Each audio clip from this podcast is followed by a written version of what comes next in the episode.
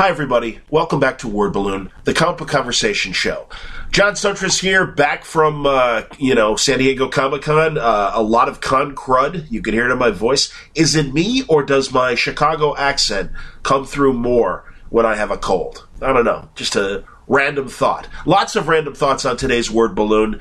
Uh, this is a great conversation with Judd Winick. We're talking, actually, the intent was to release this 4th of July weekend, and then I don't know what to tell you, but July just got ridiculously busy with the day job, and uh, it made it that much harder to release the podcast. We're pretty close to a week schedule, but uh, what would have been about eight episodes was has only been about three so far.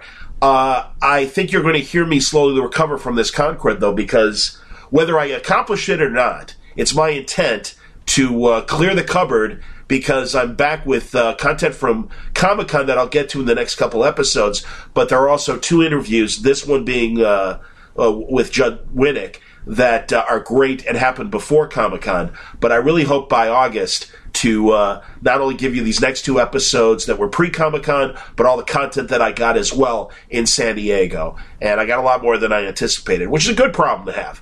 Uh, lots of fun at Comic Con. I will uh, give you more details uh, on the uh, opposite end of uh, this introduction with uh, Judd Winick. Judd is here to talk just in general. He just wanted to have a fun conversation where we're talking about the last few things that have been happening in the world of comics. you know, DC Rebirth, and uh, we look back at Exiles. He really wasn't here to promote his own series, Hilo. Uh, there is some information that comes out about Hilo uh, in the conversation, and I'll let it speak for itself.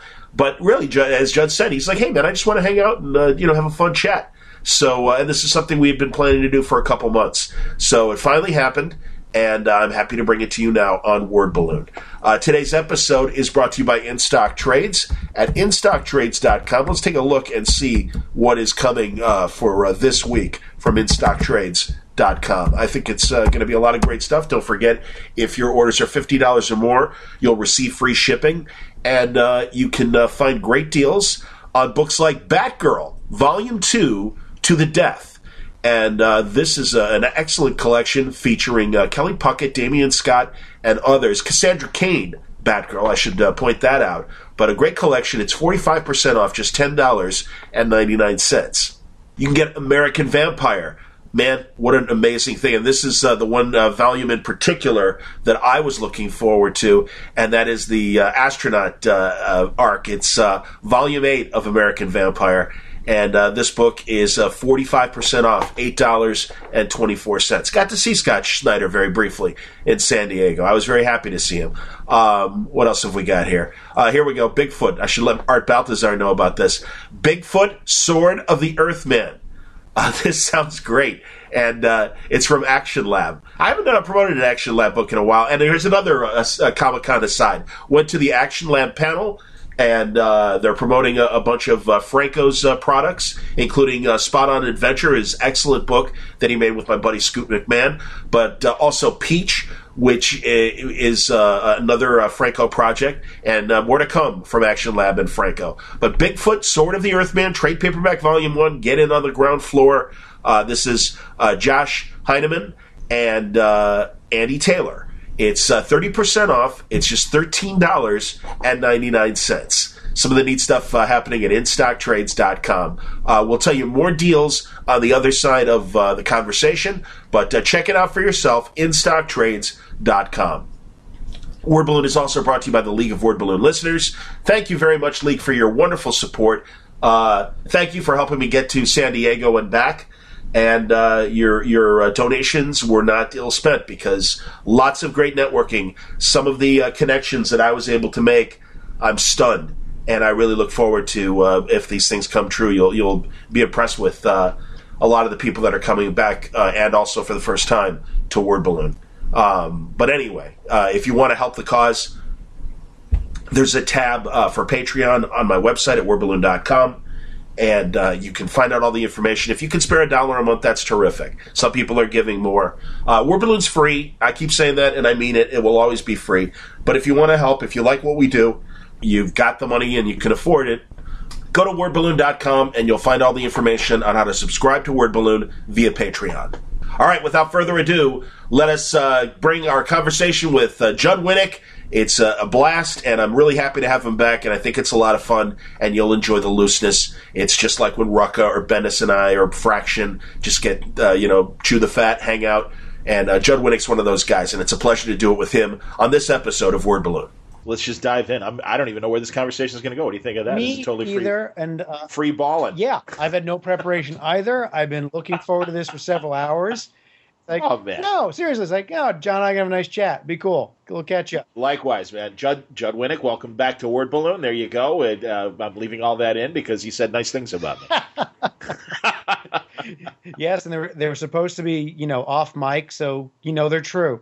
now, likewise, man. We saw each other at C2E2, and you know, I'm just like, hey, I think you were sitting at Skottie Young's table. I want to say. Yeah, I was just well, I was just sitting with Skottie. I was walking past, and there's like, "Hey, Skottie!" He says, "Hey, come here." wasn't even his table. I think he was grabbing Yeah, it was somebody else's table. Yeah, you guys should do it because it was a corner table or whatever. You Skottie should Young is so popular, he needed to, to run away from his own table so he could draw. I think it was Stegman's table. I think it was. Yes. There you go, Ryan Stegman. Very good. Yeah. There you go. Yeah. So I'm like, hey man, you know, you're always welcome. And I assumed, honestly, Judd like emails me a couple weeks ago. and was like, hey, let's talk. And I'm like, oh sure, what's up? He's like, nothing. I just want to talk.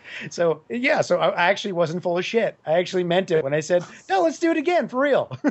You know, it's the middle of the year. We can talk about what's happened. Have you? I mean, you've got kids. How many kids do you have? I have two. I have two. And what ages? My, uh, my son's eleven and my daughter's seven. Okay, so do you take them to the comic book movies? Some of the comic book Well, movies. the movies, yeah. My son, my son is eleven, and um, just a few years back, um, kind of caught the superhero bug, and uh, so we went we went and saw Civil War, which I think I want to say no, he saw Guardians of the Galaxy in the theater too. I think. I Okay. think. but no, I'm wrong. This was his first full on. We're seeing a big ass superhero movie in a movie theater. Um, that was his that was his first Civil War, which you know he'd seen he'd seen all the previous ones on on Blu-ray. Okay, okay, so that's cool. And does he watch the cartoons? He watches a bunch of them. Yeah, we're we're kind of all over the place because of children aren't raised like us anymore. Where you know every week you have to stop by and watch your episode. It's like, yeah, let me watch like you know an entire season, and then I'll walk away and come back and watch them again. Uh, True. so you know, right now we're what are we on a heavy rotation? I think they're rewatching they're rewatching Avatar: The Airbender yet again. Okay. Um, and uh, he, uh, well, his yeah, his superhero. I, I have to be honest. All right, this is this is something interesting for your parents out there. Spoiler coming up for Civil War. Huge spoiler. So shut it off now. Okay, you walking away? I'm ruining the ending of Civil War, the movie. Ready? So my son loved the movie, loved it, on the edge of his seat, loving it. When we get to the end and we find out that Bucky has killed uh, Tony Stark's parents, he couldn't shake it. He was just devastated. He was absolutely heartbroken, and it took him. It took him days to get over it. Interesting. No, he, he actually, I, you know, we walked out of there. So what do you think? Because I didn't like it. I said, you didn't like it? What happened? That's all he could talk about. And, um, it was, it was kind of, it was both a lesson as a father and a little bit in storytelling. My son's got a big, big heart and he really loved Bucky as a character. And what he loved about Winter Soldier is that he was a bad guy who turned into a good guy. And that meant a lot to him.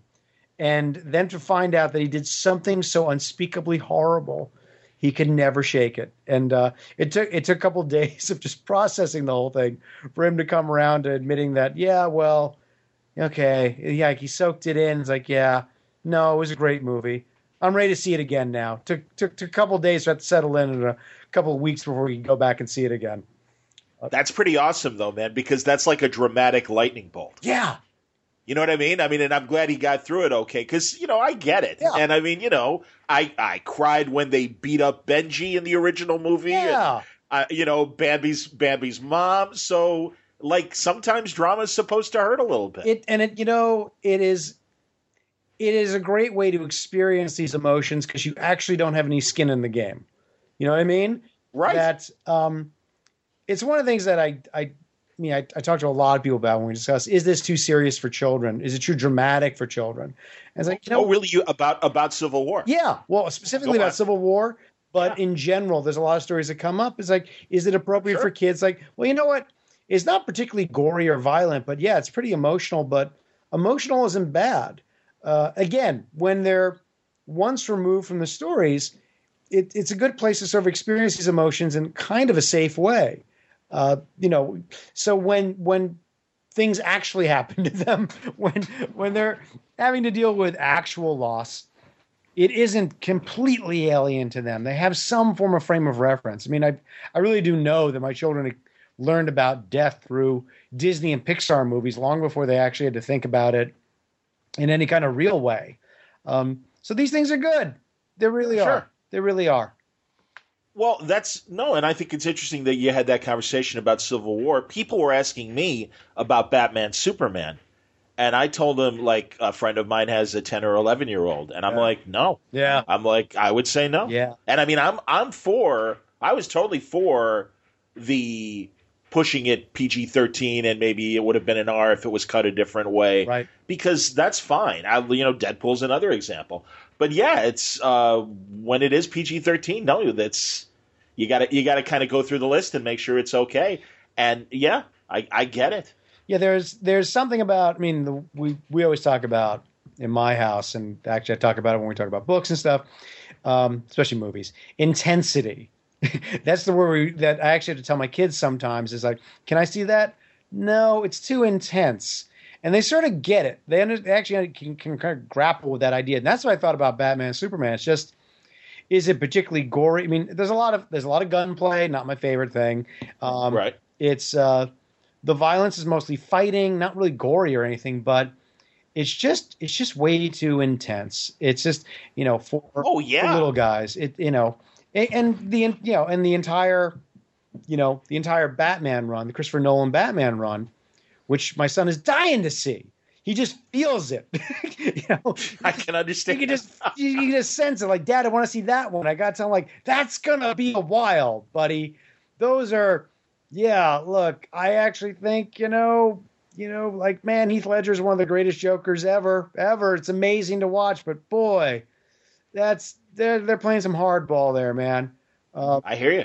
Yeah, so it's definitely. No, absolutely. Well, and honestly, back to Batman uh, v Superman. yeah, I, I thought the, you know, I mean, it's it's so funny, dude, because I don't know why, but I think this year I'm finally like, all right, after a couple weeks, I get it because the entire audience tells me if you don't see the movie the first week, then clearly you're not interested in seeing the movie. and there's, I mean, and I, you know, really, my audience, the podcast audience, this is the intense audience, so I get it. right. And it's so funny because other podcasts, I'll be like, Jesus, man, the body's not even cold, and already you're like doing your review. I'm like, let people fucking see it. Yeah. And I and I'm still there's there's that subconscious that'll hold me from seeing it. All right, all that said, Yeah, uh, Batman. All right, now and so I don't feel bad about spoiling at this point, given that it's on Blu-ray today, the extended cut yeah, the the way Superman gets impaled by Doomsday. Yeah. That's really intense, man. That's and it's so ridiculous. Uh God, I'm sorry, uh, and I got to hammer him a little bit. Okay, we get it. We all saw Excalibur. Jesus Christ, man. And I love Exc- Excalibur. Truly is one of my favorite uh, movies. Excalibur. Uh, when, as far as when I was a kid, it was on HBO. during the day on heavy rotation. So I must have seen it 25 times. Um, that's kind of crazy. They were showing it during the day. yeah, I mean, I'm, I'm looking back. I said, I assume it was rated R. I assume.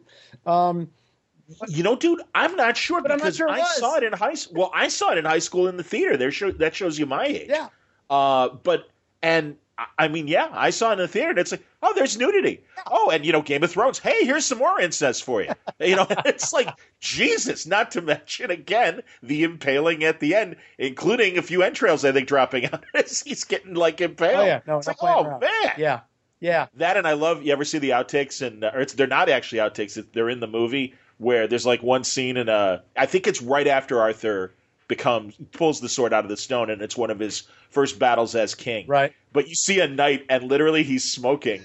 and when it's time, when it's time for the battle, puts his cigarette down, grabs his sword, and starts running. I'm sure you can find YouTube's, and it is awesome. It is so fantastic. So, I, but I, you know, I love that I movie. That's that's one of the yeah, movies. I sort of have to check off in my head. Like, yeah, that's gonna be like good six years before I can show that to my son, and I don't know if he'll like it. I don't know. Maybe he will. I don't know what kind of geek he's gonna turn into. True. I mean, I mean okay, great, great example. Um, I finally, uh, uh, we were, we were looking around for stuff. We saw we saw the first Superman, which is great. Christopher Reeve Superman. It's a slam dunk, no problem. Then I dug out. I hadn't seen it in a while. Tim Burton's Batman. I hadn't seen it in a really long. Have you have you watched it like in the past? I don't know, ten or fifteen years. Oh yeah, no, yeah. In the last couple years, yeah. I definitely. Go on. It, um, thing. Okay, so it doesn't exactly hold up. It does. It doesn't. it doesn't exactly hold up. But you know who it's great for? It's great for an 11 year old boy. He loved it. It's like a comic book. It's like it a, is. That's a good call. It's like an all ages comic book. It's not completely sanitized. It's not really, you know, squeaky clean, but it's pretty broad. Um, it's uh, it's not actually silly or anything, but um, it's it's it's a simpler movie than what we're used to now. Um, and it was great. Yeah. And he absolutely, you know, like us. I mean, you know, I was you know, I was 19 when I saw it, um, and now he's 11. But you know, Jack Nicholson was the perfect Joker for him, and apparently for me when I was 19. He was great. Sure. Um, it's amazing how some things that, because they're dated, and for lack of a better expression, we'll say for a simpler time, you know, a simpler time where you know, in the third act, Superman's not getting impaled by a monster. Um, yeah, you know, we're the most. Well, and that you know, just not a not a sunny not a sunny sky at all in those Zack Snyder movies. That's why I'm I'm really interested in this Justice League. It's like, all right, I just want to see some daytime scenes and really bright.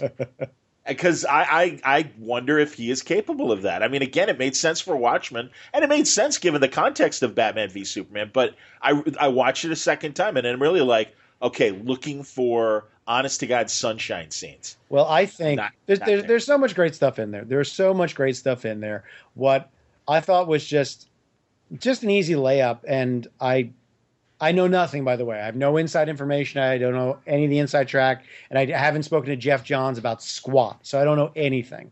Um, okay. But my assumption is, um, you know, some humor wouldn't be the worst thing in the world.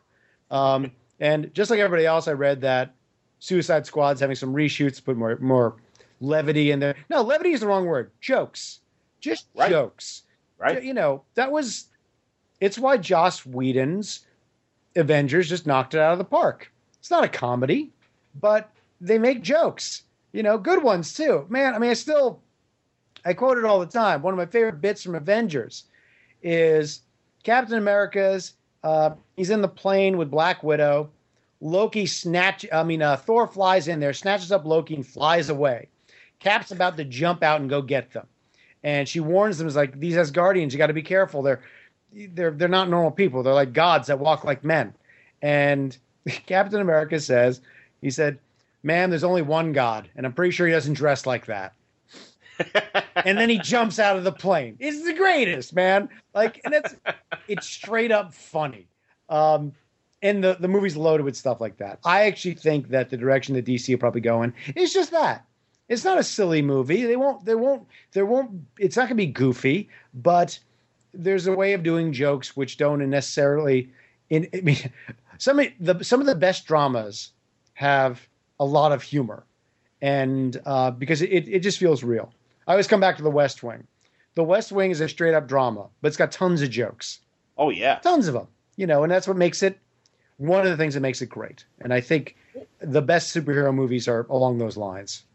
Well, you need icebreakers. You need your tension breakers and stuff to to kind of you know yeah, balance just things out. And, and you're right, it is very natural.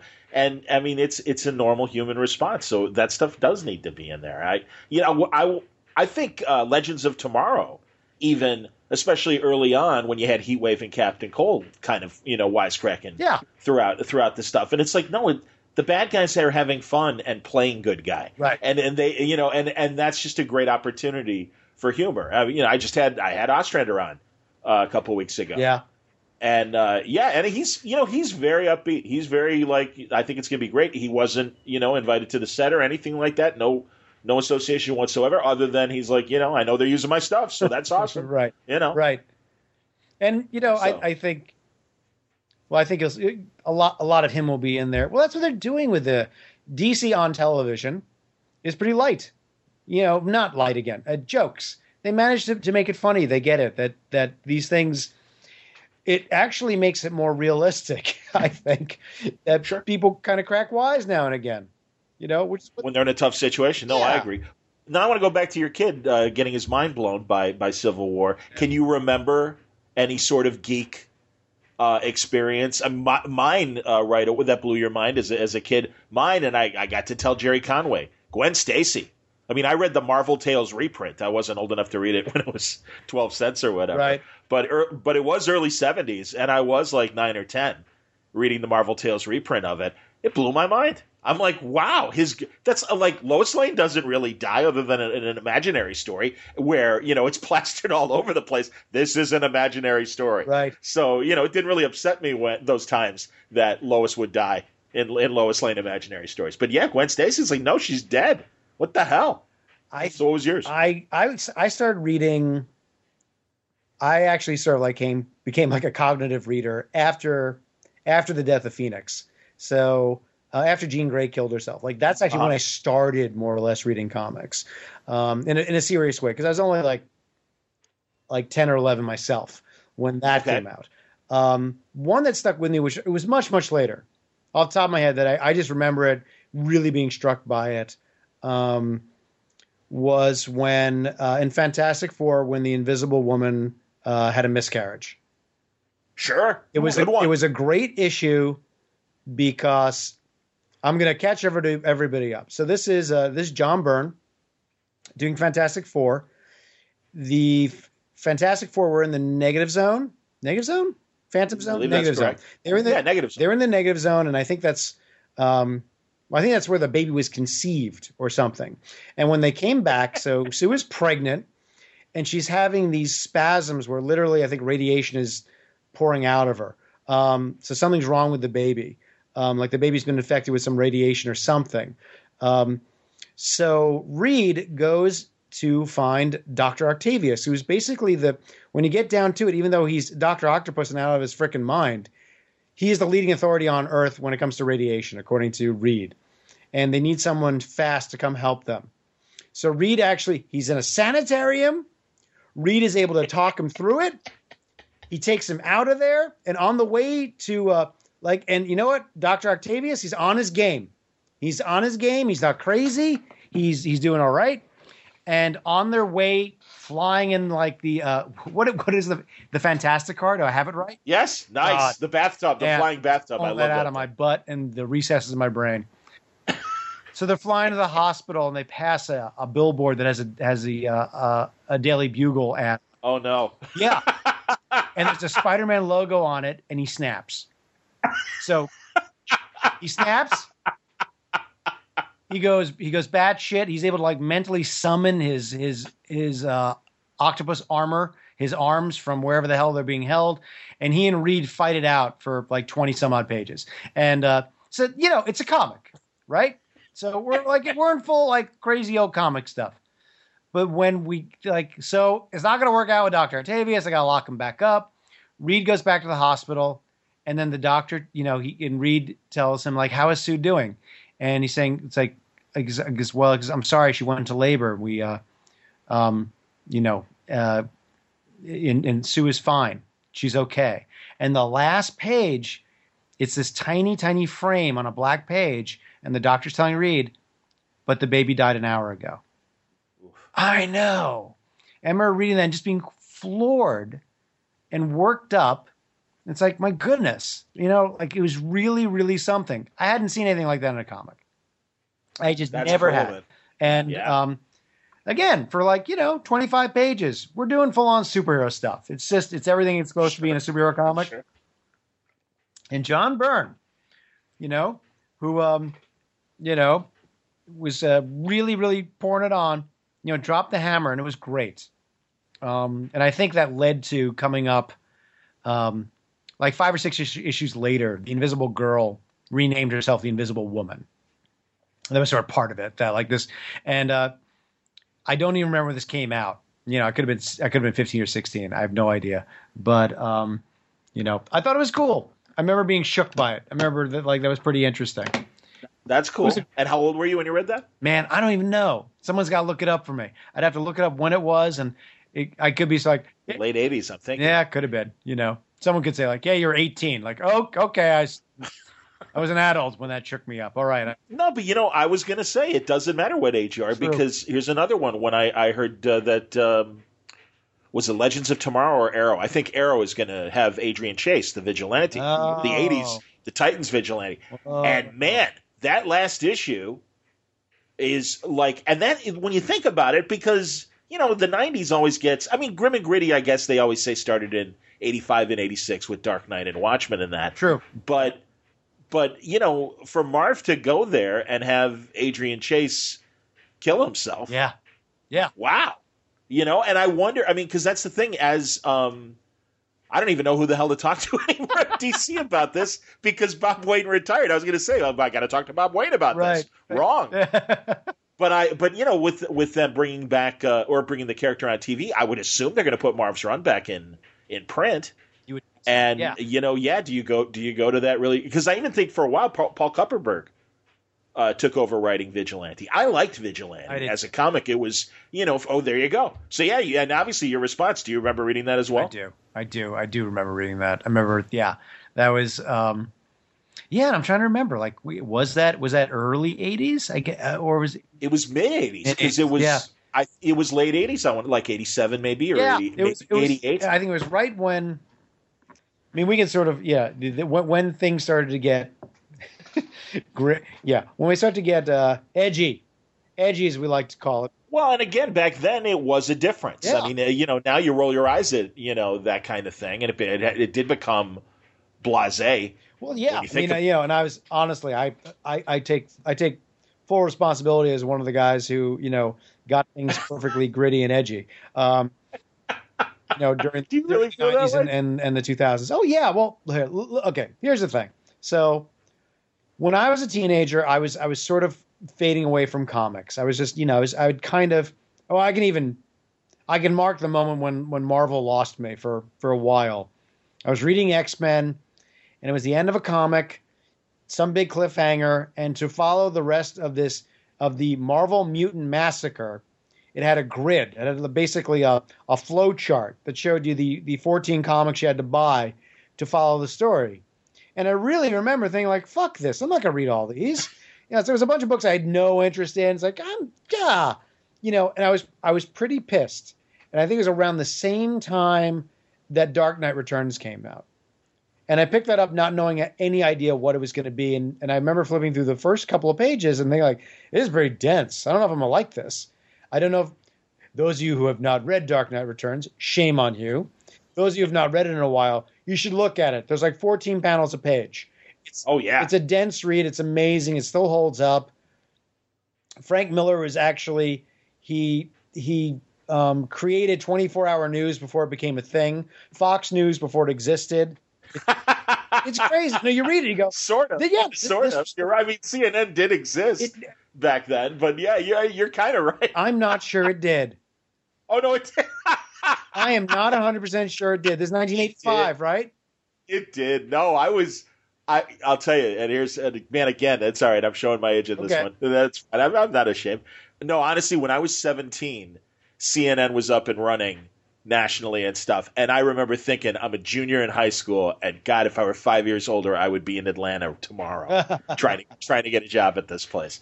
So yeah, because I mean, it was so obviously the future. And and uh, in fairness, well, they would have weird. I even remember they would have like uh, really long twenty minute segments. They weren't full half hour shows, but they would stop like their you know twenty four hour news cycle coverage. And literally, uh, Mike Douglas, the old daytime afternoon talk host, was a go to talk host on CNN in those pre Larry King years. wow. How you doing, everybody? Excellent. Social Security. Uh, can I uh, sign up for that now, please? Can I get my Can I get my early bird special coupons, wow. please? Unbelievable. I had no Thank idea. Because I pretty So- much, but- in my on. mind, it was always that CNN was on for like a year before the Gulf War. The Gulf War is what made CNN, the first Gulf War. That's fair. Sure. And, uh, Absolutely. Right. you know- but yeah, they were on for about about eight or ten years before that. But go on. Okay, I had no idea. That's awesome. I was giving Frank Miller a little bit too much credit, but No, but you know, honestly, man, no, that's the shifting uh, technologies. Think of the technologies that have always existed since your kids were born, and the stuff that we that we were, you know, amazed by the fax machine. yes, that was, an, that was an incredible item that it could. um, I think. So, but anyway, back to so Dark Knight. Go on. I didn't mean to interrupt you. Uh, and the Grim and Oh, you were going to go into no, you were going to go into an interesting confession about Oh, Grim some self-flagellation. Yeah, I'm good at that. Um, yeah, well, uh, yeah, I'd say the birth of like grim and gritty comics. You know, really, it you know, it's Dark Knight and Watchmen. You can say Sandman that goes in, in hand in hand with that, but I wouldn't even say that because Sandman is. It, I think it's it's an entirely different thing. This like this is this was about taking superhero stories, and you know the articles we always made fun of. You know, you know, pow, zap, comics aren't for kids anymore, and they wrote those articles for ten years until you know pow zap it came true. You know we really we really did it. When i came into comics it was really about um let's try and let's try and make it you know as as compelling as television and motion pictures. Let's try and make them more adult oriented let's let's have you know more adult stories more adult themes. And i just Sure. it's it and um when i say adult we're not we know we're not talking about anything particularly graphic. It's not about sex or whatnot. Although you know we did get very sexual with a lot of our our stories. Um and it w- w- really if you'd asked me back then you know like well what about the 10 or 11 year olds it's like they should read something else is what i probably would have thought. Like my books are not for them. Um and i did that for over a decade i was definitely one of those guys who was very interested in making comics that were not for children um and then you know it came around on me i had children and you know when my son wanted to read my own comics he couldn't you know when he was seven years old um, yes. you know it wasn't only it was wasn't until last year when he's about 10 years old that i let him read um you know under the hood you know he finally got to read under the red hood Okay. Cool. you know and uh you know and he loved it because he was ready That's awesome.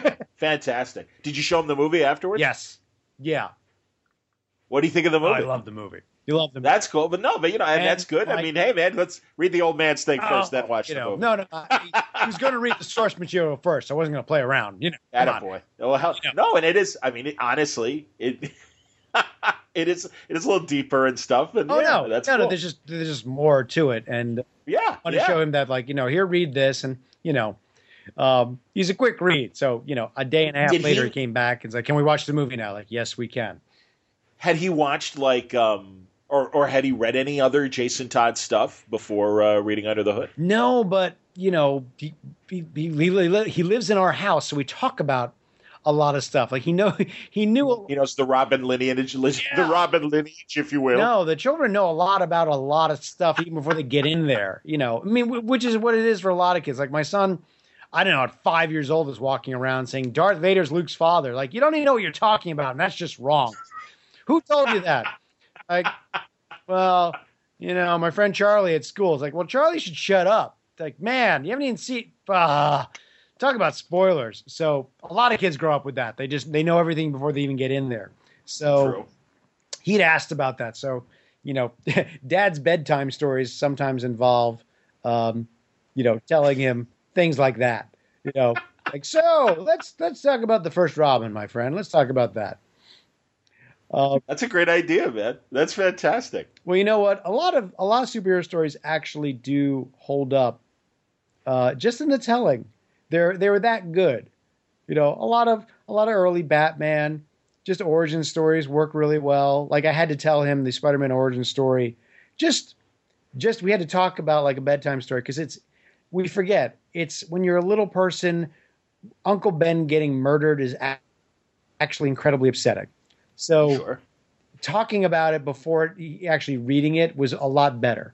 And uh, then he read, uh, then he read Ultimate Spider-Man. He loved it, you know. But was really shook, you know. Uncle Ben getting shot and killed was he shook him up. Sure. Particularly, you know, you know, um, Bendis and and uh, and Bagley's run on it. Um, for those playing at home and who haven't read it, and shame on you if you haven't read Ultimate Spider-Man. Um, I want to say it's a good six or seven issues before he puts the costume on. Oh yeah, Uh, oh, it's a long time, and so we actually get to know Uncle Ben uh, as a character. He doesn't get he doesn't get shot in the first ten pages or something. It takes. Oh, spoilers! By the way, Uncle Ben dies. By the way, spoilers: Uncle Ben dies. Nice.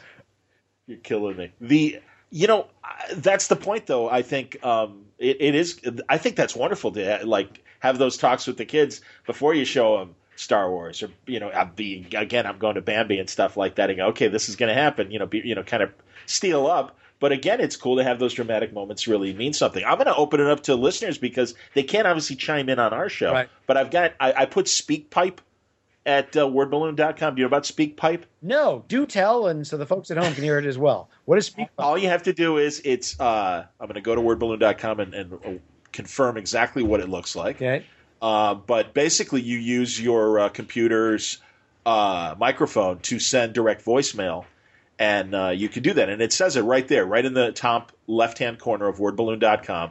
It says send voicemail. And if you click on that, you can open it up. And if you want to even just give general feedback, that's fine. But I will ask you was there, what do you remember your first geek story that blew your mind in some amazing dramatic way, whatever it was, the death of a character or a big reveal or something like I mean just something that it was like more than more than a holy shit moment, like a, a big dramatic moment where you know it just felt adult looking back. It's like wow, that's like one of the first adult reactions I ever had to a story. So if you have something like that, do it with uh, SpeakPipe.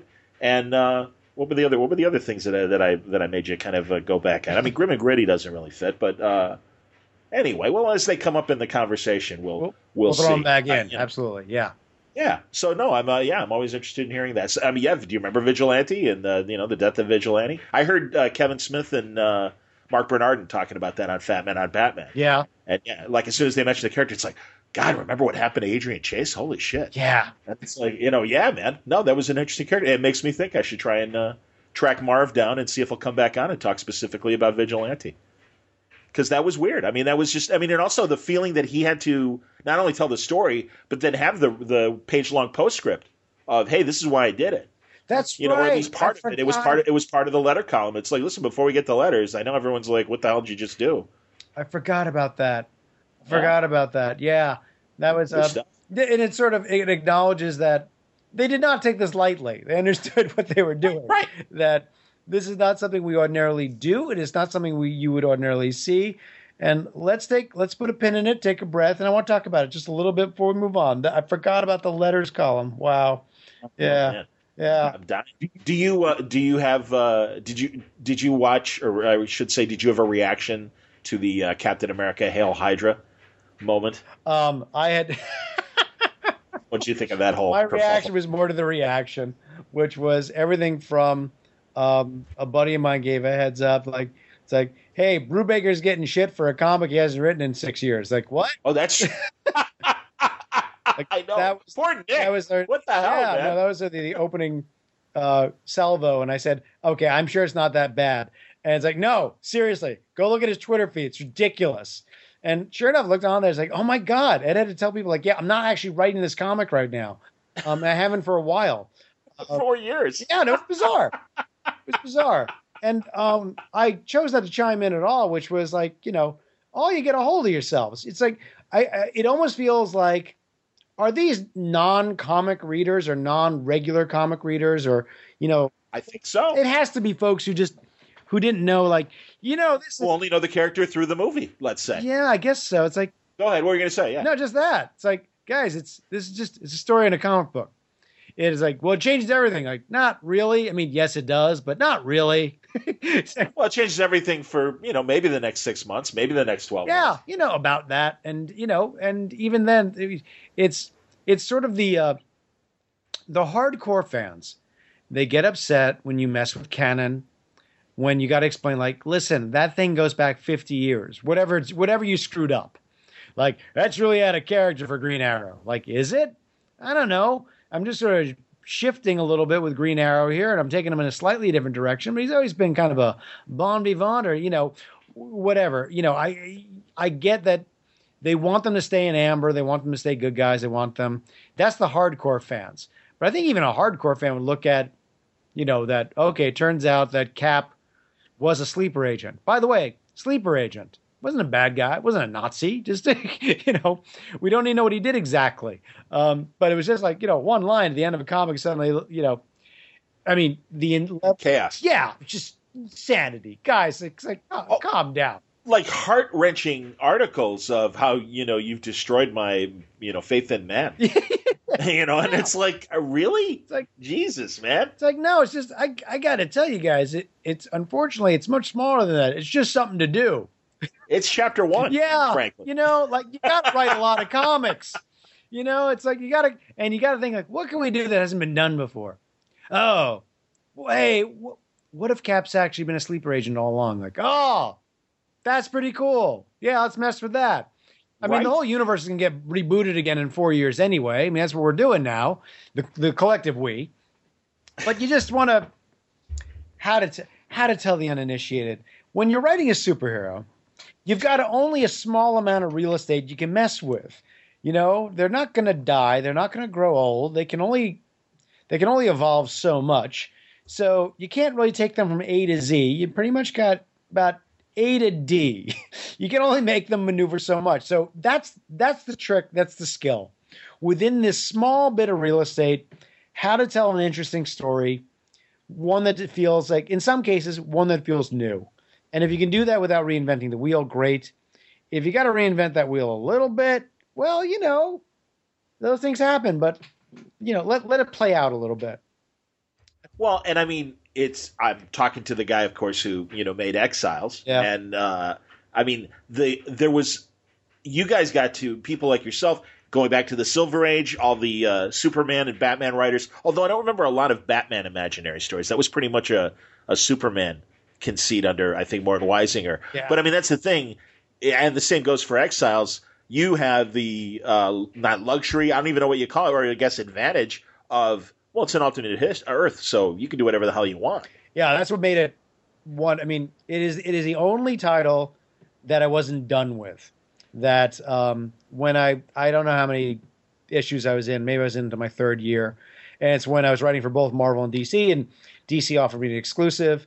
And I actually asked, like, "Can I get a pass so I can keep writing Exiles?" It's like, no. it was like it was a very polite, like, no. If you're gonna if you're gonna write for us, you're gonna you're going to write for us and you got to give up that that title. It's like, oh, all right.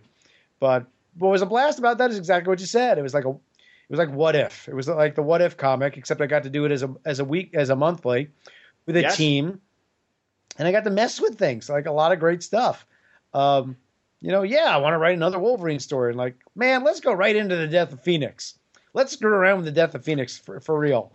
And for me, as as a, like a grown up kid, I always I, I, I was really attracted to the character Mimic, um, who I who I read about only in like like the Marvel Universe Encyclopedia. Like I barely even saw the issues because they were like back issues from I think the fifties, um, maybe. Wow, it goes back to I, I I had no idea. I honestly thought Mimic came from X Files, but go ahead. No, he uh he was originally a character I want to say during some of the very early runs. I think Neal Adams might have done him a little bit here and there, maybe.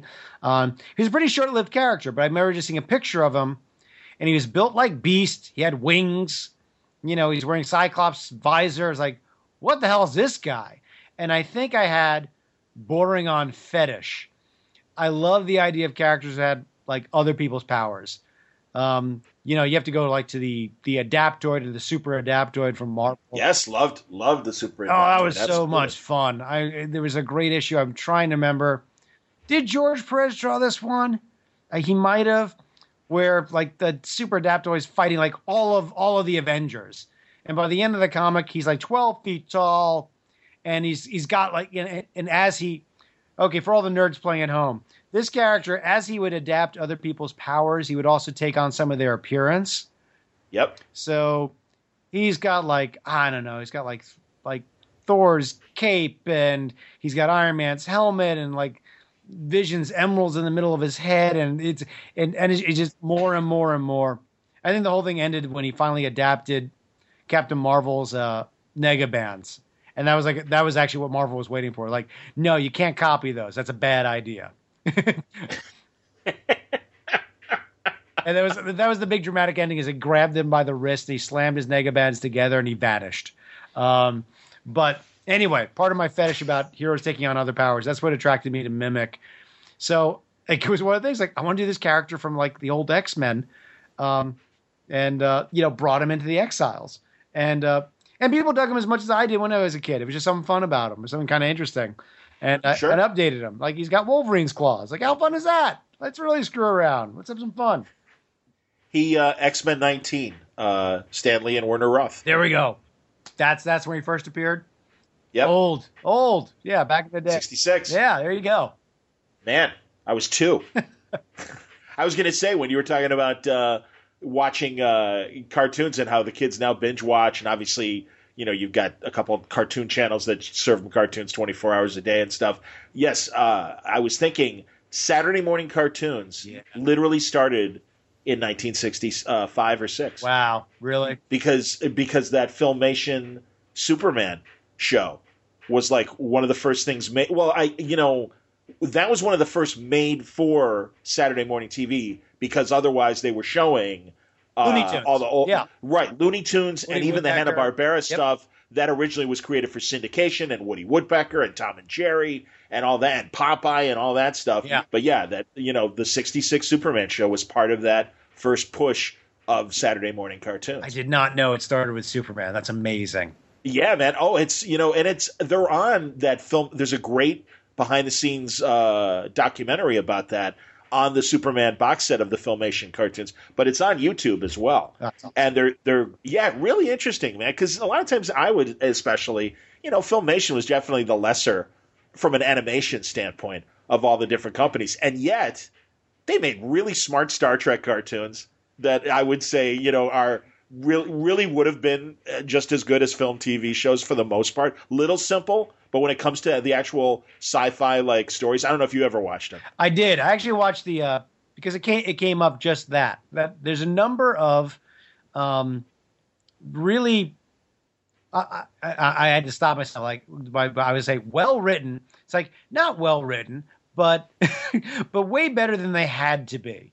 Um, Yes, there's a number of uh, Saturday morning uh, cartoons which you know had like a little bit of a dramatic flair, like and Star Trek was one of them. Like it, it really held up. Like this was pretty good, and and you know the animation is really subpar. They're using the same shots over and over and over again because Yes. they had ten cents to make the whole thing. yeah, Um, so it is, you know, really not great animation, but I think they realized like, well, we need to write around it. Um, and they did. They did a really nice job with a lot of it. And it was it was hard because the stuff was so cheap. And God, Saturday morning cartoons. It, it's we we. I lived for when September was rolling around, and the new shows were coming out. And, yes. Remember on Fridays? Oh yeah. They'd have the preview show, the and the Brady show. Bunch would introduce. They would introduce the ABC Saturday morning lineup, Yeah. and it was like, okay, Bring it on. And it, what drove me crazy is that they were on. They had Saturday morning cartoons on all three networks, yes, and this is pre VCRs. We just, what do you do? You had to pick. you choose. You had to pick your battles. You really had to choose. yeah, man. It wasn't Yeah. enough. I remember being exhausted, just you know, and watching all of them, and like you know, and in in It was like a five hour. It was a five hour block. We were binge watching. It's just our binge watching literally had to happen from like seven in the morning on at least uh, from a Midwest standpoint, seven in the morning till noon. yeah, no, no, same. Because you'd cut you'd, you'd cut away after Kuklafan and Ali were doing like the foreign film from Belgium or whatever. yeah, I remember I remember CBS had like the Children's Film Festival, and it was like, and today an excellent film from Stad, and it's like, yeah, I'm like, all right, listen, I'm 11, Okay. man, I'm going outside. Time to go I- I've had it. That's it. I've had it. Yeah. For me, it was it was back east. I grew up in New York, and by the time we got to Villa Alegre, uh, it was like, yeah, I'm sitting there, I'm tapped out. That's it. All right, I got it. Now I gotta go. That's awesome. That's fantastic. Oh my god, I no, you know, it's there. Another one I was going to say like that, Planet of the Apes. Yes. Planet of the Apes is a really complicated cartoon. Yeah. Those were the two. Those are the two that I had to go watch. It was Star Trek and the Planet of the Apes cartoons, which I was talking to someone about, and I I swore I told them like, you're wrong. You're thinking about it as a child. They're garbage. And I watched it and go, no, these are actually again much better than they had to be. Yeah, They're- yeah. They actually No, they were writing a real story. no, they were writing a real story, beginning, middle, and end, and not. Did they just because forgive me for anyone who ever worked on any of these back then. I acknowledge no one got paid anything and you had to make them quickly and a lot. Most of them are not very good at all. they're they're fun, but they're pretty stupid and you know, and and sometimes they would just you know, they created a smorgasbord of mess. Like do all you old folks out there, do we all remember the Laff-A-Lympics? Which oh, I loved Laff-A-Lympics. oh, Olympics. man, yeah. it was all right. Oh, it was the yeah, it was the real the Yogi Yahooies. It was great and terrible and awful and really rotten. Yes, for those playing at home, this was what was it, on ABC. Yes. So they took nice. Go on. Was it all the Hanna Barbera cartoons? Yes. So they were broken up into three separate teams, and they competed in sporting events. I'm saying it out loud. It seems it seems dumber by the second. They were basically broken up in like one set of good guys, another set of good guys, and a team of villains. Yes. yes. Um, the Rottens. Yes. The the and the Laff-A-Lympics. They would compete against each other, and uh, there'd be a winner. You know, at the end of every episode. I do remember they let, they let the bad guys win one time, and yes, it, yeah, one time, and they didn't take it back before the credits. I knew it was really over with. I remember shutting off the TV in disgust. They let the bad guys win. How dare they? How dare they? Oh, who's the commissioner of Laff-A-Lympics, please? Oh no, no, I. We need a hearing. Man, I have no memory of. I, I know Scooby was in charge of one team. Right, Scooby Doobies, the Yogi, Scooby Doopies, the the the Yogi Yahooies. Wow. And the real. Okay. Yeah, I remember. Absolutely. Awesome. well, you got to know that this was of the time, and people, I'm sure younger people are aware of Battle of the Network Stars Right. because they've either seen it on YouTube or on ESPN Classic and stuff. And that's that's what it was. It was a cartoon version of that. And it was, of course, it was crap, but Yeah. it at least at least it had a creative idea behind it. Yeah. So Unlike I- I- Battle of you the know, Network Stars, which really, really was crap. Um, and we watched that religiously, my family. Oh, dude, my favorite one, and I do point people to it every few months or whatever. When uh, they were doing the relay race, and NBC protested that ABC got the baton early, and it was Robert Conrad was the James West, Wild Wild West, Yeah. and Pappy Boyington from Baa Baa Black Sheep. Right. He protests to Howard Cosell, who's the anchor Yep. and then they have a commissioner to come out and they decide, well, all right, why don't we have a team captain runoff? And it's going to be ABC versus CBS. And Gabe Kaplan. It was. I was about to say, was it was it Gabe Kaplan? Was Gabe Kaplan dumb enough to, to get into like a foot race with Conrad? Was he? And he won. And he won. won. And it's awesome because Gabe Kaplan has that giant white guy afro, and it's like a comet tail when they're running. it is honestly, it is the most because because Robert Conrad ridiculously competitive, a very tough guy. Uh, both on and off screen, and a guy who really, I mean, he was in his late 40s or whatever, but really kept in really good shape. I mean, was like one of those like old Marines that never like, you know, breaks training or whatever. Right. And and Gabe Kaplan, all right, I'll do it. Yeah, sure. I mean, literally looks like the Sweat Hogs in like droopy running shorts and t-shirt. Yeah, all right, I'll do it. And and it's the funniest thing in the world. And the best thing is Telly Savalas, Kojak, is the CBS uh, captain. He complains. He's like, oh, if there's a problem with the race, we all should be involved. And he's complaining to Cosell while chain smoking. he's talking about running a race and he's smoking a cigarette while he's doing it. Oh. So it's it is so. I mean, that's comedy on like twenty five levels. My, I- So- I, I need I need to get this, and my entire family has to watch it again because a, a familial quote. God, I can't remember what event they were doing. It could have been a tug of war that went on forever, and they could they could they, they could not they could not win. It would not end. And Cosell at one point says, "This is what sport is all about." And my That's awesome. my family, I think we, we we would repeat that regularly because fully acknowledging like what what a wonderful level of bullshit this is is that Cosell is fully giving himself over to it. He's committed, Oh. man. No, it, oh my God, good entertainment on so many levels. William Shatner, tell us about Barbary Coast. I'm, I'm, I'm very excited about the show. It's it's not Star Trek, but it's very interesting. And I mean, just like promoting the crappiest shows they were doing at the time. Absolutely, man. Oh no, every and Ron Howard and Penny Marshall and like every Cheryl Ladd and Lynda Carter at their primes. Yeah. I mean, just like Adrienne Adrienne Barbeau. and just you're right. I mean, Cosell is calling it like it's a Super Bowl or an Ali fight. Yes. I, I love Yes. ah too much. So, are you a boxing fan? I've never asked you. Um, I would say I, I used to be back in the day. I think I finally, I think I probably tapped out in college. Um, probably, Okay, because I can appreciate as I get older, the violence kind of uh, you know makes me question it. I hate. I will admit, I still watch it. Well, it kind, I kind of, I lost interest when we didn't have a heavyweight champ. Uh, when it wasn't, Oh, that's fair. when it wasn't unified. After Tyson lost, um, I, it, it's kind of, uh, I just, it just kind of lost me there. It, w- it was, it didn't have that unifying factor of Sure. having an undisputed heavyweight champion of the world. Uh, I grew up, uh, I grew up in the era of Muhammad Ali. Uh, I grew up in a sports household. My dad, I was just talking to because Ali just passed. My dad and his best friends would go to the uh, simulcasts, which were in movie theaters. So let me back up. When we they used to have big ass professional fights, they would not have them on television. Young people, they would not be on TV because no one they no one could afford to actually buy the rights. And I don't even know if they had the technology to make it work. But what they would do, they you could go and buy a theater ticket. You go to a movie theater and they have it simulcast, and you'd watch the fight at the RKO in Commack.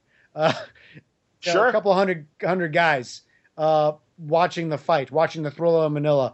Um, you know, um, and uh, so my my dad was a huge Ali fan, uh, as you know most of the planet was. Um, so yeah, no, we grew up. I was I was a boxing fan as a kid, and uh, yeah, I'd say probably all through college. But again, when we lost the heavyweight champ, it was something something didn't feel right. You know, I respect that. No, I, I get it. You see, and I, you know, started covering it uh, in the very late '80s and, and covered it from 1989 to 2006. wow, Yeah, between magazines and radio. wow, So, so, and also, yeah, once I really got, uh, well, I covered a couple big fights for print, I, uh, for uh, Boxing Illustrated, Bert Sugar's magazine, and uh, but then when I when I hooked up with the uh, Chicago talk station, uh, I became the boxing reporter, and I got sent to New York and Vegas and all over the country, and it was terrific, and I saw some really impressive uh, fights. I mean, I you know not not the not the absolute all time biggest ones, but I did cover a Sugar Ray Leonard fight. I covered uh, two Tyson fights and uh, uh, several Julio Cesar Chavez and a couple Roy Joneses. Oh no, these are Yeah. you know De La Hoya and Felix Trinidad, and you know, I mean, yeah, you know, I mean, so yeah, like the nineties and early two thousands. fights. These are good stuff. Yeah. Yeah, yeah. So you know, I mean, it was it was really fun, and and certainly, yeah, I grew up as well with Ali, and uh, remember those closed circuit uh, fights, and you know, going to Chicago theaters to be able to see them and stuff. No, it was it was incredible, and also Ali lived in Chicago for a good portion of his life as well. So really, when he when he passed away, beyond my own you know personal feelings, and I even talked about it a couple episodes ago. I got to meet him 25 years ago in the in the very early 90s. So he was he had the Parkinson's syndrome. It wasn't as bad as it got, Right. and I actually got to talk to him for five minutes and do an interview with him, and he was great. That's you know, amazing. you you know, so yeah, man. I mean, no, it's you know, meeting history. It is. So yeah, you know, kind of yeah, it, it bummed me out, and and again through the years and stuff, I got to I, I got to meet all the heavyweight contenders from the '70s and champions except for Frazier. Okay. I met I met Foreman, I met Norton, I met Larry Holmes. Uh, Foreman Foreman was great. I got to talk to him a lot uh, in those 16 years of covering boxing and stuff. He's one of the most interesting characters ever to come out of. I mean, characters come out of bo- boxing. You know, Ali is with- Ali's a living legend, and you know what he what he did will never be matched. But the life of George Foreman can can barely be summed up. If you if you were to tell somebody who didn't know anything, the life of George Foreman, you know, and it's somewhere sneaking that he has that he has seven sons that are all named George. You know, just there, there's so many things you like. Seriously, Oh yeah, It's like, yeah, and then he became the heavyweight champ again. And he was 110 years old. Really? Yeah. exactly. 47 years old and he wins back the title and everything. Unprecedented. And even before like you said, I mean, he'll he'll say he grew up as a gang kid and was a product of uh, Lyndon Johnson's uh, Free Society in that uh, he got uh, signed up for the Job Corps. Right. and he went from and he went from the ghettos of Houston to I forget what uh, forests in another state he went to and literally did like forestry and learned it and it was like he's like it changed my whole attitude about life and I got serious and I got out of the gangs and cleaned up and you know got into boxing and the rest, you know, I mean, my God, from the '68 Olympics and and a very pro-American uh, stance at the '68 Olympics, in contrast to Tommie Smith and uh, John uh, Carlos giving the Black Power salute Yeah. and all that. Yeah. You know, I mean, it, and then to be the second coming of Sonny Liston and the bully of the '70s, Right. and just such a badass Yeah. to you know finding God, dropping out for ten years. Ten years. Yeah. I mean, I'll, don't get me wrong. Ali, Ali's you know leaving because of uh, his uh, religious stance against Vietnam and stuff was very huge. But yeah, George lost ten years of his prime. Right. I mean, you know, and it, you know at his best, came back a different man and, and, and wins the heavyweight. Ultimately, wins the heavyweight title again. Yeah. Crazy Yeah. Yeah. crazy. Yeah. And then you know that's only chapter two, and then chapter three. Yeah, I'm gonna uh, get involved with this uh, lean uh, lean grill. Yeah.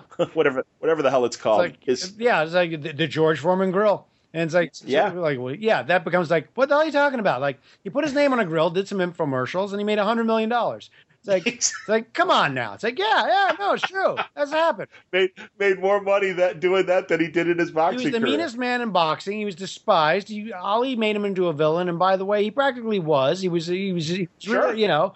And then he came back, and he was. He's a kind gentleman who was a, still a boxer and going to beat the hell out of people in the ring, and formidable and old.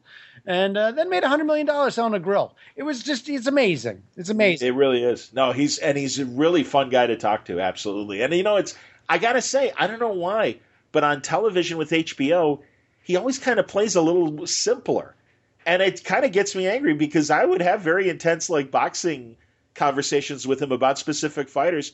And he was very analytical and like kind of a machine about, well, you know, he fights this. Erik Morales is great because he fights this way.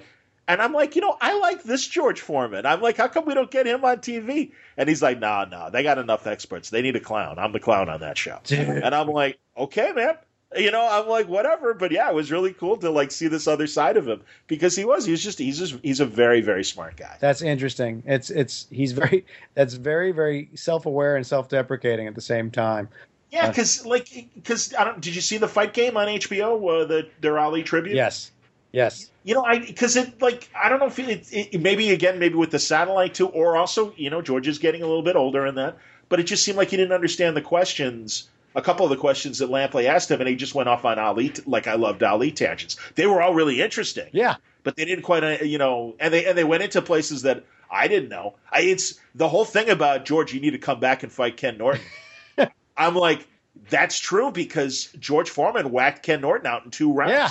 Yeah. And mean- you know, and, and Ali gave you know Norton gave Ali fits. He won two out of three, but all three of those fights were much more difficult than even the Frazier fights. The Frazier fights get legitimate, you know, legitimate uh, importance and stuff for what they were. Right. But the Norton fights were really hard fights, and and especially the last fight, it could have gone to Norton. Yeah. It was brutal. So They're amazing. Yeah. You know, I'm a I, I well there you go. Now you know I'm a fight fan. So, so there's that. Oh man. Um, Anyone playing so- at home, they should see the documentary uh, when we were when we were kings. Have it right? When Yes, Kings. yes. Excellent documentary. Oh, There's another one too called Champions Forever. That's a videotape documentary. That's very good. But yeah, When We Were Kings is amazing. Oh, it's, it's incredible, and everybody involved is still alive and can talk about it. So it's just, you know, uh, Norman Mailer, George Plimpton talking about being there at the fight. Um, it's just stunning. It's just really, um, Yeah, it was you know about 20 years afterwards. Yeah. yeah, Yeah. You know, maybe 25 because it might have been late 90s. I think. Yes. I, uh, and then the fight was 74. yeah, But yeah, you're right. And now, God, I mean, you think about it. Plimpton's gone. Mailer's gone. Yeah. Angelo Dundee is gone. You know. Ugh, George Foreman is still standing. thank God. George Foreman is still standing. Very true. Very true. I found out too the the referee of uh, the Rumble in the Jungle was a um, former Harlem Globetrotter and former oh god I forget the Rens and I forget what city the Rens came from, but they were uh, a contemporary of the Globetrotters as a barnstorming uh, all black basketball team at the same time back in the 30s. really, Yep. Zach Clayton. that's amazing. Well, I always wondered because he's it's the only big fight that I was ever aware of him doing. He was a Philadelphia referee, so he had experience and stuff. But I, you know, it's just a lot of guys. Uh, you can go back and you know, like God, Arthur Mercante Senior was like he did the first Ali Frazier fight was like a staple at Madison Square Garden for years. Uh, there was the uh, Filipino referee, and his name escapes me right now, but the guy who did the Thrilla in Manila worked for years afterwards in Vegas, really through the 90s and stuff.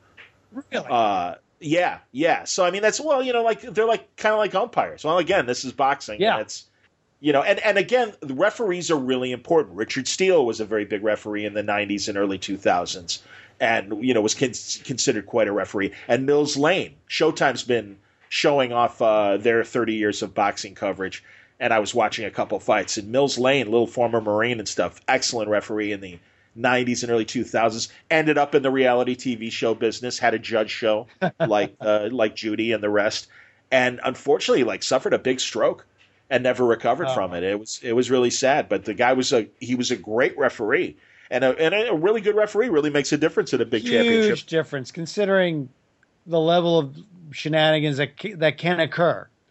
right that you know how honest a man has to be in the ring there to make sure that doesn't happen. Uh, uh, right you know, got to keep it all on the up and up. Got to look after your guys, and uh, and you know, and still have a nice, you know, have a good clean fight, as they say. Well, yeah, and and and walk that tightrope of safety, but also you don't want to stop it too soon because everybody paid a lot of money to watch the fight. Right, right. You know, and you know it is entertainment and it's again it's i mean there he's literally juggling guys lives in his hands and his in his eyes as he's as he's watching the fight and everything so no great referees are are are very hard to come by and it's like you know yeah it makes a difference it really does it got or even stupid things like remember the fan man back in the 90s that parachuted into the ring yeah. I mean that kind of. I mean, you never know what's going to happen at a fight. It's ridiculous. It's part of the fun for me. It was that was the fun of covering it. The weirdness of everybody from the promoters to the fighters. You know, you you just didn't see that level of of weird characters, both crooked and just weird, in in any other sport. And it was half the fun of covering it. Was just these and weird boxing people. was are- more um, was more mainstream. Well, hey, the segue back to Sure. comics makes it easy. Um, you know, there was a there was the the you know, Muhammad Ali versus Superman comic. You know, which Yes. you know, thankfully, um, I don't know how many years ago when they finally collected it in a in a hardcover for all of us. Um, I was I was so grateful. It's like, oh my god. It's it's a Superman versus Ali comic. Here it is. Here it is again. It's back because I, had not seen it in years, and I had Sure. back. But that's how mainstream boxing was. yes, you know, and and how how big and important Ali was, um, and uh, and how beautifully Neal Adams could draw. He could actually draw. You know, oh, it's like that looks like Muhammad Ali. Yeah, no, it, oh my god, yeah, and it, uh, no, it was really fun to know, learn. I mean, and I interviewed him about it back in 2005. yeah, and he's like, you know, honestly, it's like one of my f- absolute favorite works I ever did. good. And it's like I don't blame you because it was amazing. And he goes, no, to really get Ali and and the challenge of really like capturing him and stuff, and he did. Oh my god, I mean, it's it's just it looks so much like him and. The, the writing, I think Danny O'Neil did a great job on the script and everything. I mean, Yeah. it's a it's an excellent It book. is an excellent book. Not an. I mean, there's so much said about Neal. Adams, but you can never say enough. I I was I hold it up because I'm very very impressed with. Let's call out a bunch of the comic book adaptations that come from movies. There, I'm going to throw a rough number out here. 98% of them are total garbage. Every every comic adaptation of a movie, most of them are complete garbage. They they aren't particularly well written. They're trying to crunch the movie in. That's for starters. But the art's really really bad because they got a lot of bad photo reference going on. Like you can tell, like doesn't look like the character, doesn't look like the character. Oh, looks exactly like the actor. They're going off a photo reference in there. What Neal Adams did with Muhammad Ali is that he's not going off photo reference. He's actually drawing him. He's that talented that he can actually looked at enough reference and actually made the man into a character and looks like Muhammad Ali throughout the entire comic at all times because he's that good. And being able to be a you know a, someone who can do great anatomy, do great action scenes, do terrific acting, and do something that borders on likeness, it's it's it's a very rare skill. Few few people can do it. He's unbelievable. Is um I- excuse me. Yeah, I completely agree. No, and you know, I feel that way about Alex Ross too. Alex Ross is yeah. Alex yeah, Alex Ross sort of broke the machine when he started when he started doing comics. He just changed it all up. Um I mean everyone the the those of us remember when Marvels came out, Oh, yeah. which predated Kingdom Come, um, which was like, holy shit, this is unbelievable. This looks real. look at this. It's like superheroes look real. Look what he's doing. They look real. Look, Iceman looks like he's made of snow. Can you fucking believe this? Look at this thing. God Almighty. I remember the first issue. There was like a big scene where all the Golden Age Marvel characters were going to like just do like some giant, massive team uh, drop into a city block or something like that, and they're all like perched on uh, on roof on like ledges of buildings and stuff. Right. And everyone's just got their costumes on, and it looks so fucking real. Yeah, it was, I just had a heart attack. I really, it was before, you know, it was before the superhero movies exploded. It was before, Yes. it was before Alex Ross exploded. It was the first time anyone had come close to anything making looking making superheroes look real. And Oh God, yeah. no, it was great. Still is great. I, I think I read Marvels again just like a year ago. It's like, yeah, still holds up. This is great. I I told Alex I worked for a bank that uh, they had the account for Now Comics, Okay. and and and before Marvels, Alex did a, a Terminator story called The Burning Earth, Yeah. and it was a trade. And uh, literally, I'm like the you know I'm in customer service, and I would like process different accounts check by check, and one of the accounts I would have to do was Now Comics. And I'd be like, "What is this Terminator Burning Earth?" And now comics. They were doing Speed Racer at the time, and they were doing um, the Green Hornet at the time, and I loved those comics. And I'm like, "Who? You know, what is this?" And I looked it up, and I'm like, "Oh my god!" And it's this painted artist, Alex Ross, and the art looked amazing.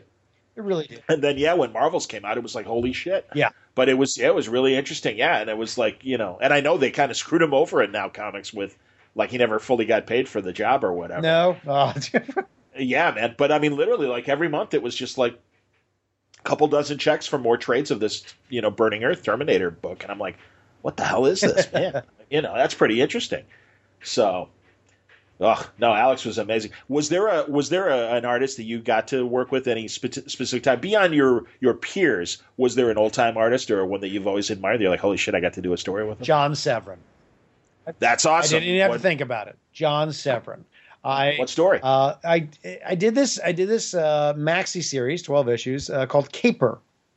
of course. was- oh yes, I remember John's Yeah. contribution. Go on. Yeah. So um I so for those Well, tell the others. Yeah, yeah. So I did- I'm sure we've talked about it before We too. did. yeah, I think we did. We did talk about Caper. So Caper was a crime series I did, which um, it was three separate stories, um, three different time periods. So like uh, like four issues per per time period. One was one was from the uh, um, well, one is like modern day. It was like I guess it was the '90s. Another one was from the 1970s, and the other was uh, turn of the century San Francisco. It was 1906 San Francisco. So three of those.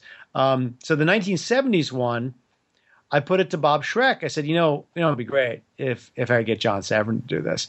And Bob said, well, we can call him. And I had he had some script. I had some scripts done, and went to him, and he said he wanted to do it. And I just I, I just could not believe it. Um, the thing with and the thing with John Severin, right? Same deal as Neal Adams. Okay, it's the same. It's the same compliments.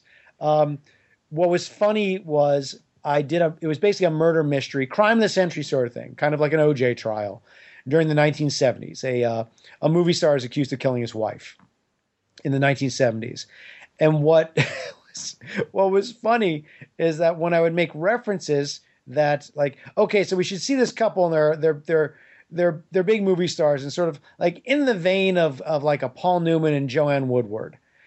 So he would draw Paul Newman and Joanne Woodward and look exactly like them.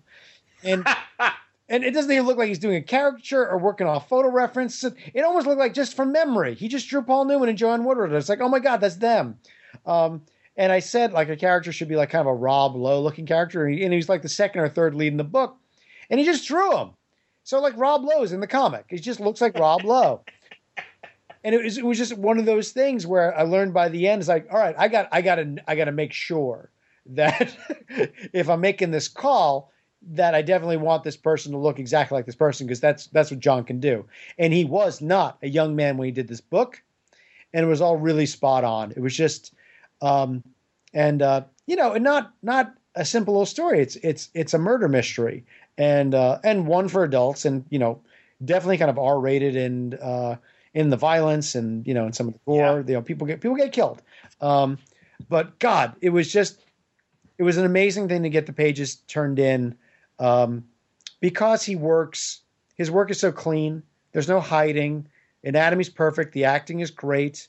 Um, so it was just one of those things, and um, you know, and when he passed away, it was it was uh, um, my heart sank. But he wasn't a young man. It was it wasn't like he was taken from us as you know Sure. before his time, and he left a, left a huge body of work. But it was something I was incredibly grateful for.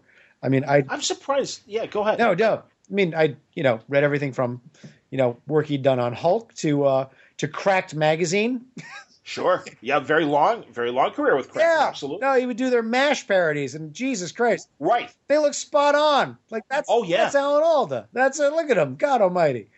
Within the last 10 years, I remember seeing on eBay some cracked pages uh, of John's.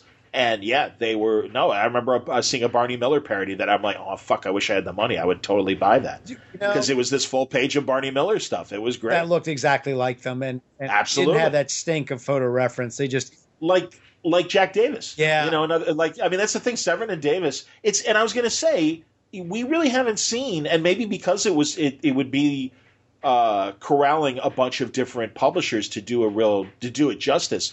But it and and who knows what kind of audience would be necessary for it. But there really hasn't been a great John Severin retrospective yet. no. I think you're right. I think you're right because, um, yeah, because he worked for everybody.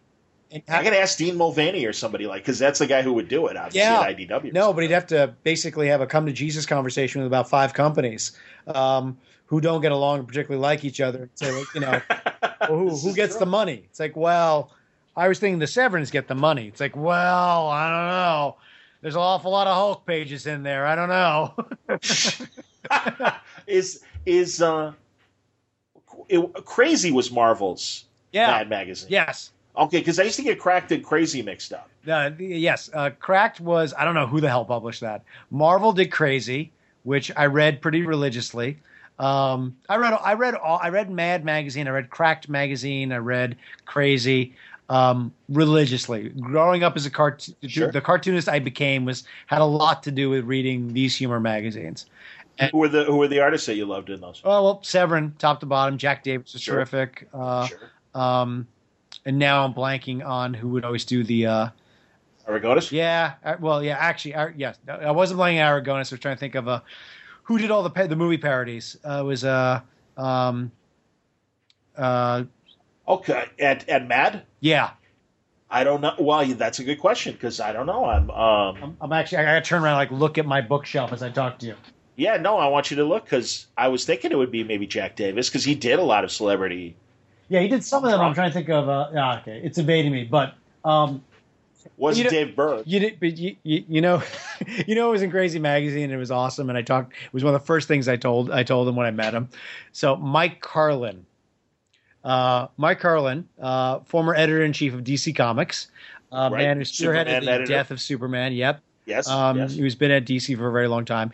He, He's at DC animation. He's at DC Animation. Yes, exactly. Um, and he was my editor in chief for a while, and my editor proper for uh, a number of years.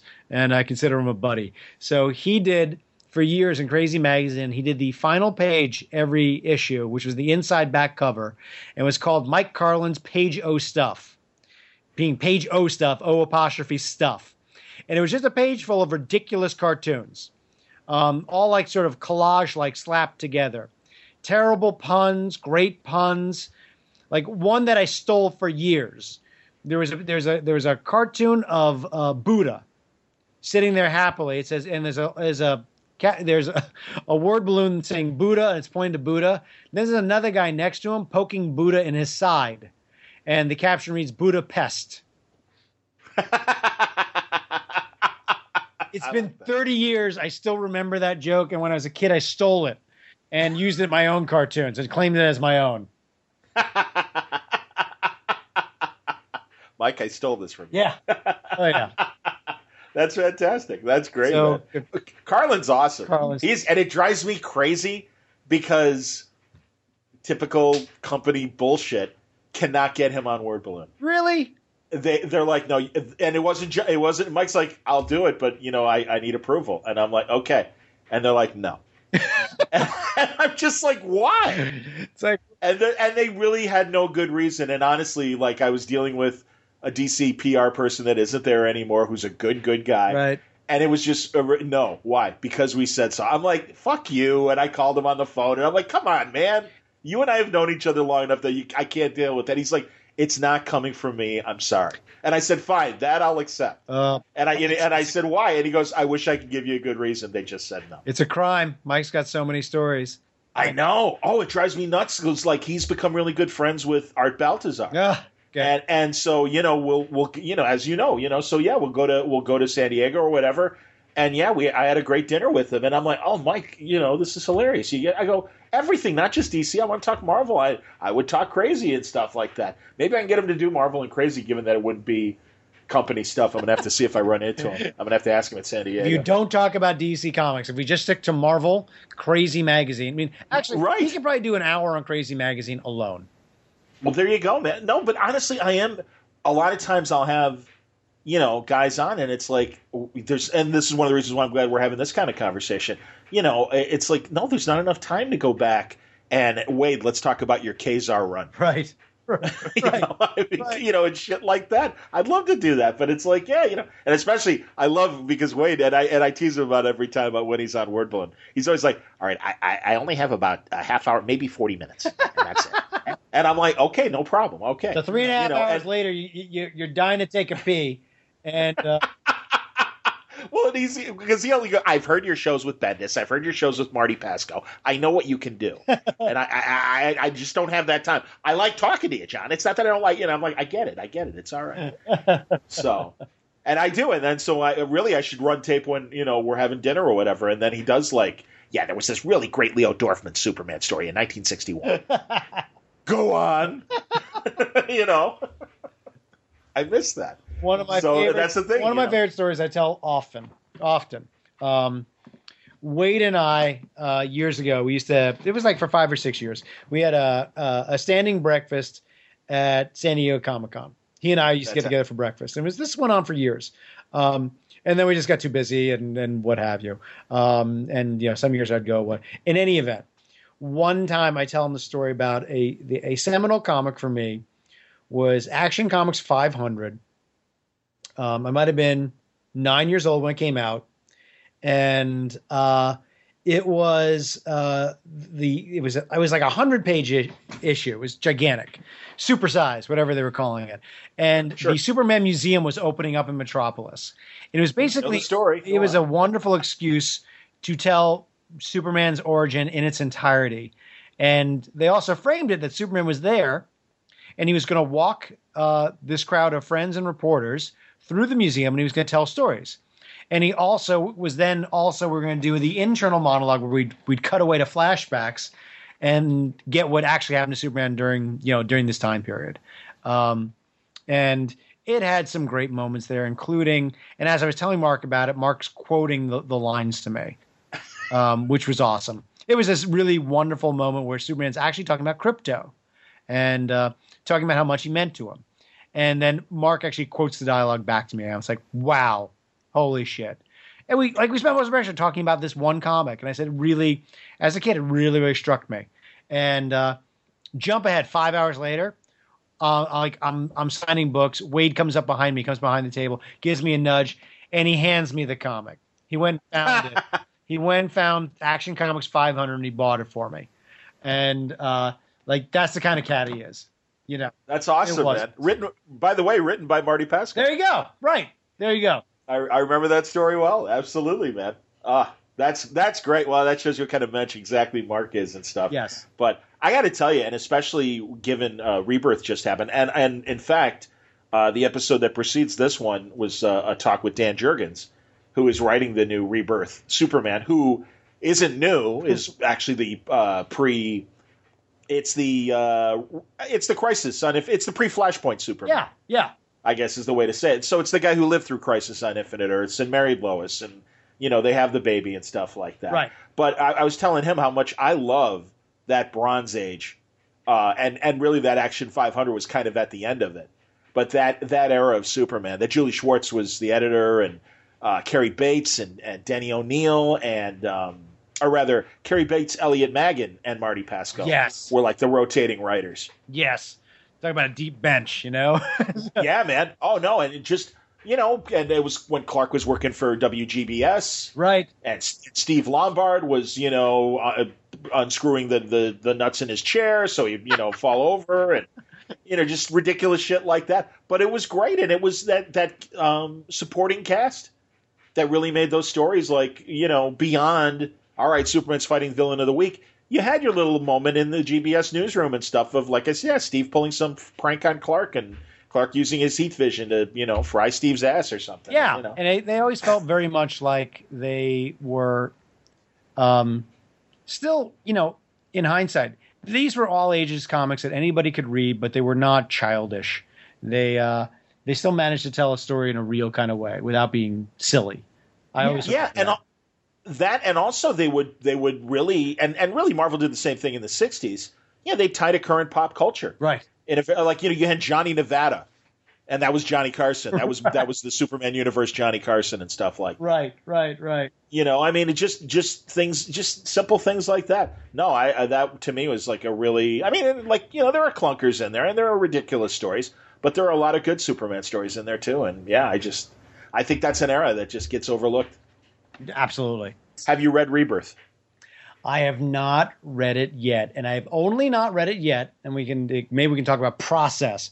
I have not read it yet because um, I'm about a week away from finishing the next draft of uh, of my next Hilo book. Fantastic. And I don't I don't read I don't read comics while I'm writing it. it just I understand. It and I, I think it has more to do with age than anything else. I realized when um, I started doing this graphic novel series, I had to stop reading basically uh, comics. I was gonna like try to say, nope, not superhero comics, not graphic novels, none of them. Basically, all kinds of graphic storytelling. I have to stop looking at it while I'm doing this because it gets into my head too much, and um, then I, I'm not relaxing when I'm reading it. I'm thinking about my own book while I'm reading other people's books. So I can't enjoy the book that I'm reading, and it just gets me too anxious. So I'm winding up you know, I, I read a tremendous amount of prose that has nothing to do, like, uh, you know, I'm reading crime novels. I'm reading, uh, Attaboy. Yeah, like, uh, um, you know, all, all the guys who are like basically in the bullpen of The Wire. cool. like that's Pelecanos and so I've not read it yet. I've heard great stuff, and I'm very very anxious that I know about the week after next. I finally get to read this stack I got over here ready to go. so okay, what, what what are your thoughts thus far, sir? Are you enjoying it? I am. No, I have to admit, I, I, truly am, and I've had I had Tom King on to talk about Batman, and I had Dan on to talk about Superman. Yep. And I loved I loved Geoff's first issue. I really enjoyed. Uh, I had I had Ruck on before the Wonder Woman uh, run started, but I, he did a great job on the first issue, and uh, like Green Arrow. Haven't read Sam Humphrey's Green uh, Lantern yet, but I'm looking forward to it.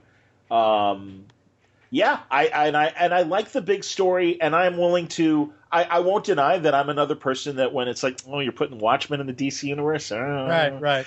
You know, at least that's the that's the suggestion. I mean, Jurgens is like, are you sure about that? and it's like, okay, that's fine too. If it's a good story, that's great, and I trust Geoff.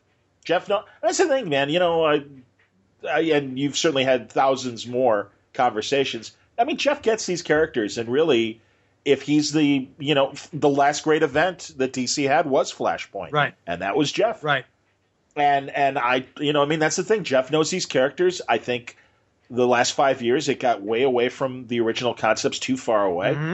And I think they're doing what they need to in terms of reconnecting their heroes to themselves and, and getting back to what was good about them. And I don't think it's um, I don't know. You know, there's everyone's oh, you just like you know, Dad's DC stands for Dad's Comics and stuff like that. I, I, think I think Marvel does the same thing. I think there's a history, and it's important to yes tell new stories and move the story forward, but don't deny this history, the history that happened. And to start again at, at, zero, it was a mistake. Yeah, I think a lot of it is. I mean, it, it's it, there's there's a fair amount of trial and error, um, and it's unfortunate.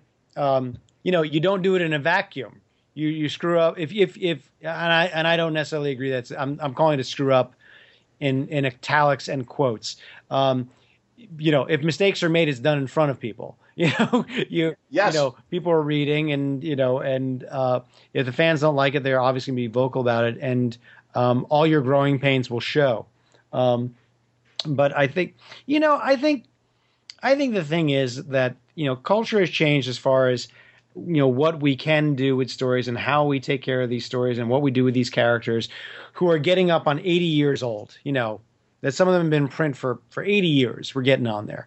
Um, so things have to evolve and change in a lot of ways while still maintaining the core of the character.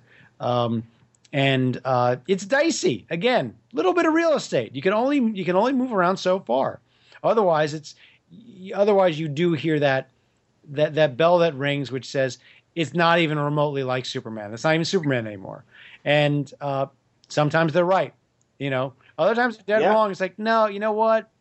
That was the one you grew up with, and that one doesn't work anymore. We need to do this one. We need to do this one that, you know, a 12 year old who's reading comics for the first time will actually, you know, relate to in some way. Relate's the wrong word. Just find get. Right, discover it. Yeah, yeah, yeah. Root no, you're right. And in fact, I, I brought that up to Jurgens in terms of isn't it interesting? Because really what they tried to do with uh, New 52 is essentially what Byrne did with Superman in terms of, nope, we're taking him back to the beginning, and now Superman is this. And everything you loved about Kandor and the Legion of Superheroes connection and Supergirl and all that stuff, nope, gone. See you later. We're starting at the beginning again. They did the same thing with the New 52, but it worked with Byrne. It didn't work in this uh, in this version. Yeah. Yeah. I don't know. But There you go, man. Well, there you go. Thank you, dude. I, you know, I, I think this was my, my intent with this show was it's almost like it's Sunday and or Monday, and they're done with their holiday weekend, and they're heading back home and stuff, and it's like, all right, so this is like we're kind of along for the car ride or whatever, or the plane ride, and we're just like kind of in their head and their earbuds and stuff, and you know they're in the back seat, we're in the front seat driving, and we're having this conversation, and they're listening in. So I think we accomplished. That sounds exactly right. I think we did just do that, and that works just fine for me. Excellent, man. Well, stay in touch when Hilo is uh, is uh, back. With it, would it be Volume Two? Volume Two came out uh, uh about a month ago. May uh, came out. Oh May shit! Yeah, May seventeenth. Uh, oh, I didn't realize yeah, that. We could have talked about Volume Two as well. We'll we'll have plenty of time to do that because the next one comes out in January. So I can okay. I can do the the humble brag that so book one and book two are both New York Times bestsellers. Attaboy. You know, they're actually I have the bragging rights that both are on the list at the same time, which was I didn't know that could happen, but it does. So that's fantastic. Oh, it's you know, it's like eating a ton of ice cream every day. It's the best. I can't even tell you. it's I think it's only the only thing that makes it you know that much better is there's no bigger fans of Hilo than my own children. So you know that and the combo platter of it doing very very well like couldn't be better. I forget who I was telling. I'm like, no, Hilo would be something that I would read with my kids and stuff like that. It is kind of that perfect marriage of, of picture and story and everything. So oh, you, you, know what you're doing. Dude. I deeply appreciate it. Thank you. Absolutely, and thank you for this. This was fun, and yeah, when uh, you know we can we can chat again either when uh, Volume Three comes out or if you want before the end of the year. I'm always I'm always available for another chat. Awesome, buddy. Well, again, I have a great time doing this. Thank you, thank you. It's a pleasure as always.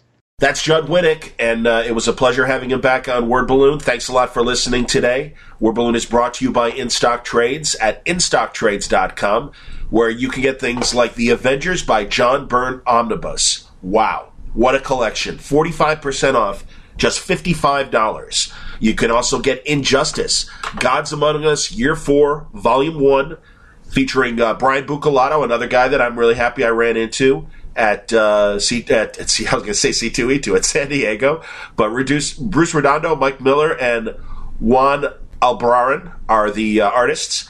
And uh, man, I'll tell you, uh, during that wilderness time of DC, one of the few titles you could count on for very interesting storytelling was the Injustice tie-in.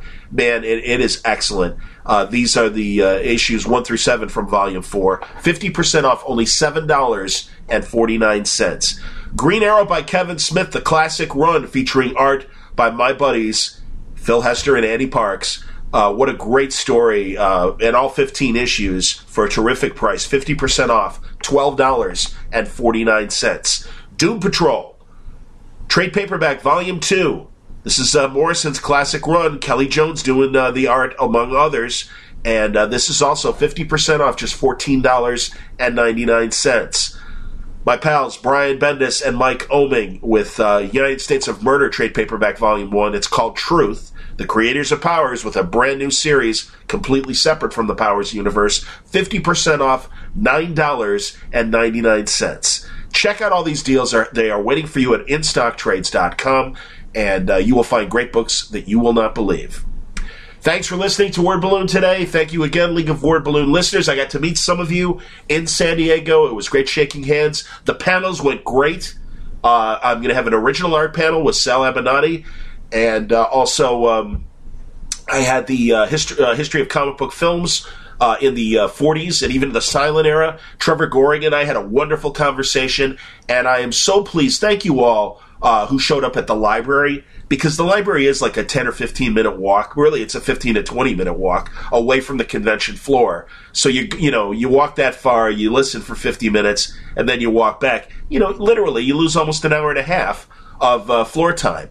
And uh, man, I was really impressed. Several dozen people showed up, and that really meant a lot. And uh, and I know for a fact they were there to hear Trev talk, uh, and not just you know came for the uh, the panels before and after us because I saw the head counts on both both sides of me, and I am very shocked to say no, they came to watch the panel. So that really meant a lot. Thank you. And, uh, you know, if in, in the future, and I, I, don't think I said it enough because I wasn't sure, but I did finally confirm it at the library. Those library panels are totally free to the public. So there's a lot of entertainment that happens in San Diego if you can't get into the convention itself, uh, literally across the street. And the library is a prime example of that. And they do have quality panels there. So, uh, you should really consider that if, uh, even if you don't get a badge uh, the amazingly fun, ridiculous time that you can have in San Diego during Comic Con. So it's I can appreciate being like, you know, that's almost like you know hanging out in a baseball park outside the uh, park while the game's going on, and you're not inside to enjoy it without the radio or TV advantage that you get at a football or baseball game. All that said. I'm telling you, I had just as much fun across the street as I did inside the convention center. So thank you very much for coming to the library. So there's my big, uh, you know, I'll, I'll, drop some of these bonbons as uh, as uh, I wrap up this week and uh, the month of July, and uh, you know, get back on the swing of things and really uh, give you guys as much entertainment as I can through these last few days of July. Enjoy the works that are coming up, and thanks for listening today. Uh, we'll check in with more great conversations from Word Balloon in the days ahead. Until next time, Word Balloon is a copyright feature of Shaky Productions, copyright 2016.